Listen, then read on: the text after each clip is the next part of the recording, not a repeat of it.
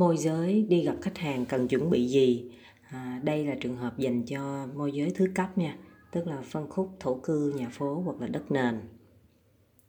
Một đầu tiên là các bạn phải có một cái tinh thần phải là tự tin. Bạn sẽ rất là lo sợ. À, bạn sẽ không biết là khách hàng sẽ hỏi bạn những câu gì bạn run bạn hồi hộp bạn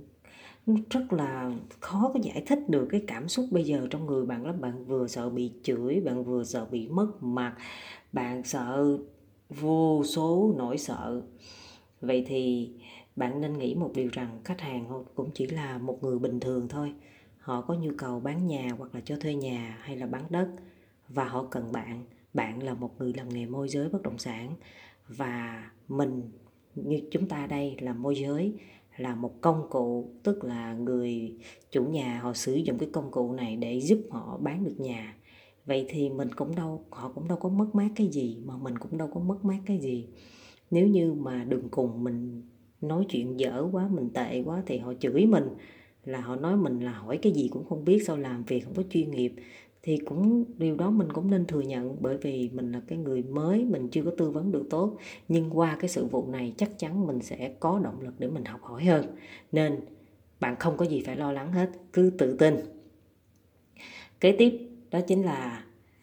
bạn phải biết sơ về họ. Tức là bạn biết họ có gia đình như thế nào hay là qua cái số điện thoại bạn đã có số điện thoại của nó, họ rồi, thì bạn biết được là họ làm về lĩnh vực gì. Tại vì có những chủ nhà người ta đăng cái số điện thoại lên trên mạng á, thì mình có thể check ra được rất là nhiều thông tin. Ví dụ như mình tìm qua số điện thoại, mình sẽ biết được là họ đứng tên công ty hay là họ đang kinh doanh lĩnh vực gì đó, thì mình hãy nghiên cứu về lĩnh vực đó, về thương hiệu của họ sơ sơ trước, để khi mà mình đến mình gặp họ, mình có cái để mình nói chuyện và mình cũng đã có một cái sự chuẩn bị nhất định nào rồi, để mình làm việc á. Thì lúc đó bà không có phải hụt, bà không phải, gọi là, ôi rồi mình không ngờ khách hàng làm về lĩnh vực này và lĩnh vực này mình hoàn toàn chưa biết. Thì cái sự chuẩn bị này rất quan trọng. Yếu tố thứ ba đó là khách hàng người ta sẽ cho bạn một cái địa chỉ vì người ta kêu là đến nhà họ để tư vấn. Thì khi, nếu như mà bạn biết được địa chỉ nhà của chủ nhà hoặc là địa chỉ của cái căn, cái miếng đất mà cần bán thì bạn chưa có biết cái khu vực đó, đúng không? Bạn phải đi khảo sát khu vực đó trước khi bạn gặp họ.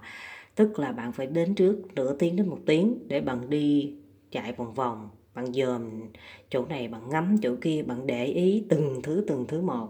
Và khi bạn đi thực tế rồi, bạn sẽ có một cái cảm nhận à cái khu này đường đi như thế nào, nó thông với cái gì và nó kết nối giao thông ra sao, nó gần với cái gì. Thì đó chính là những cái, gọi là, tìm hiểu cơ bản về cái bất động sản mà họ đang gửi bạn đó thì từ đó bạn sẽ biết được rằng là với cái giá họ gửi là nó có tiềm năng hay không tiềm năng. Cái thứ tư thì từ cái địa chỉ hoặc là cái bất động sản bạn biết họ gửi bạn đó thì bạn phải lên trên mạng. Trước khi bạn gặp họ bạn phải lên trên mạng để bạn kiểm tra cái khu đó với cái diện tích đó cái giá bán khoảng bao nhiêu và cái giá mà họ đã họ bạn gọi họ qua điện thoại á, họ đã nói là họ gửi bạn bán cái giá đó. Vậy thì so với giá thị trường và cái giá mà họ gửi thì bạn phải có được những cái sự so sánh nhất định. Tức là bạn phải biết cái sự liệt kê ra 5 10 bất động sản gần khu vực, trong khu vực đó, có những cái sự chênh lệch như thế nào để bạn có được những cái thông tin bằng phân tích ra sẵn. Tạm thời mình chưa biết được cái nào tốt, cái nào xấu, nhưng mình cứ phân tích những dữ liệu này sẵn. Để khi nó nằm ở trong đầu của mình và đến mình gặp khách hàng, mình sẽ có những cái dữ liệu cơ bản để mình có thể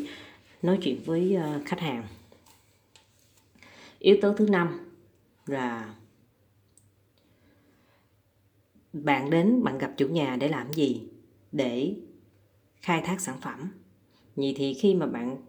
bạn khai thác sản phẩm á, bạn phải coi thử coi là cái bất động sản đó về pháp lý như thế nào là bạn phải nắm vững về cái pháp lý của bất động sản đó. Tức là có sổ hồng, sổ đỏ hay là hợp đồng mua bán hay hiện trạng của nó như thế nào là bạn phải nắm. Song song cái việc mà bạn vừa hiểu về pháp lý xong thì bạn ngồi nói chuyện với khách hàng thì bạn cũng phải nên chụp một vài tấm hình về căn nhà. Nhà đẹp thì chụp nhiều, nhà mà quá đồ đạt đồ tùm lum tùm la thì chụp những cái góc mà gọi là nhìn thấy cái nhà rộng nhất thôi, chứ không có nên là chụp những cái đồ riêng tư gì của khách hàng thì không nên chụp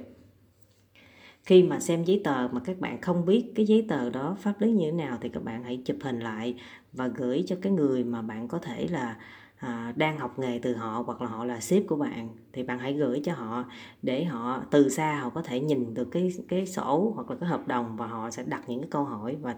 bạn đọc cái tin nhắn thì bạn sẽ thấy là à nên đọc những nên hỏi những câu hỏi gì thì có thể tại cái thời điểm đó họ sẽ tương tác trực tiếp được với bạn mặc dù họ không có đi cùng được với bạn đến để gặp khách hàng nếu mà họ đi được cùng bạn đến gặp khách hàng thì quá tốt rồi. Lúc lúc đó là họ là người xử lý vấn đề còn bạn chỉ là cái người dòm ngó và quan sát thôi. Nhưng mà bạn là dòm ngó và quan sát bạn không có trực tiếp bằng xử lý thì cái kỹ năng của bạn cũng sẽ lên từ từ thôi chứ nó không có lên nhanh bằng cái việc là bạn trực tiếp đối mặt. À, bước thứ sáu là cái bước mà sau khi bạn à, nắm rõ hết mọi thông tin về à, khách hàng về à, sản phẩm bạn đã không còn một cái gì để có thể hỏi thêm nữa thì lúc đó bạn hãy nói về vấn đề dịch vụ của bạn sẽ cung cấp cho khách là cái gì à, rồi cái chi phí hoa hồng như thế nào thì bạn cũng nên làm rõ ra sau khi mà khách hàng đã tương tác với bạn mọi thứ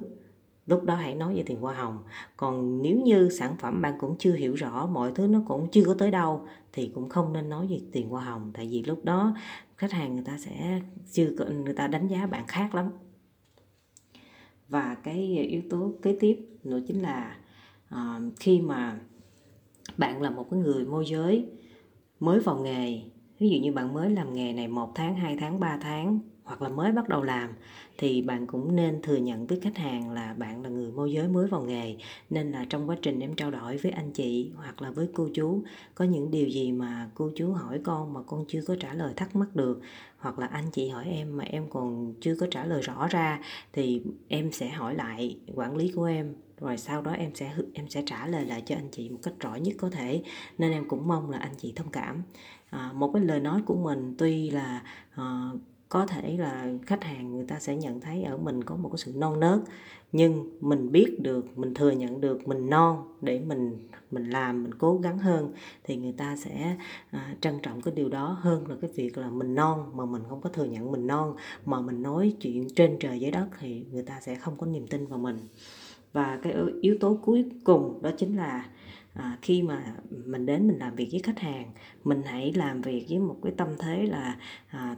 tâm sự, chia sẻ và lắng nghe. Chứ mình đừng có đến mình làm việc với khách hàng như kiểu mình là người làm đến để mình tra khảo, điều tra thông tin, thì không có khách hàng nào muốn làm việc với một người môi giới như vậy hết. Do đó, mình cố gắng, mình nói chuyện, bớt vô duyên lại và hãy thể hiện cái sự có duyên của mình chừng mực thì lúc đó cái câu chuyện nó sẽ gặt hái được những cái à, thành công cũng như là những cái à, giá trị mà bạn muốn được lắng nghe từ khách hàng. À, chúc các bạn có những cái buổi gặp khách hàng à, khai thác thông tin trao đổi tâm sự lắng nghe những nguyện vọng của khách hàng à, đạt được những cái hiệu quả như các bạn mong muốn nha.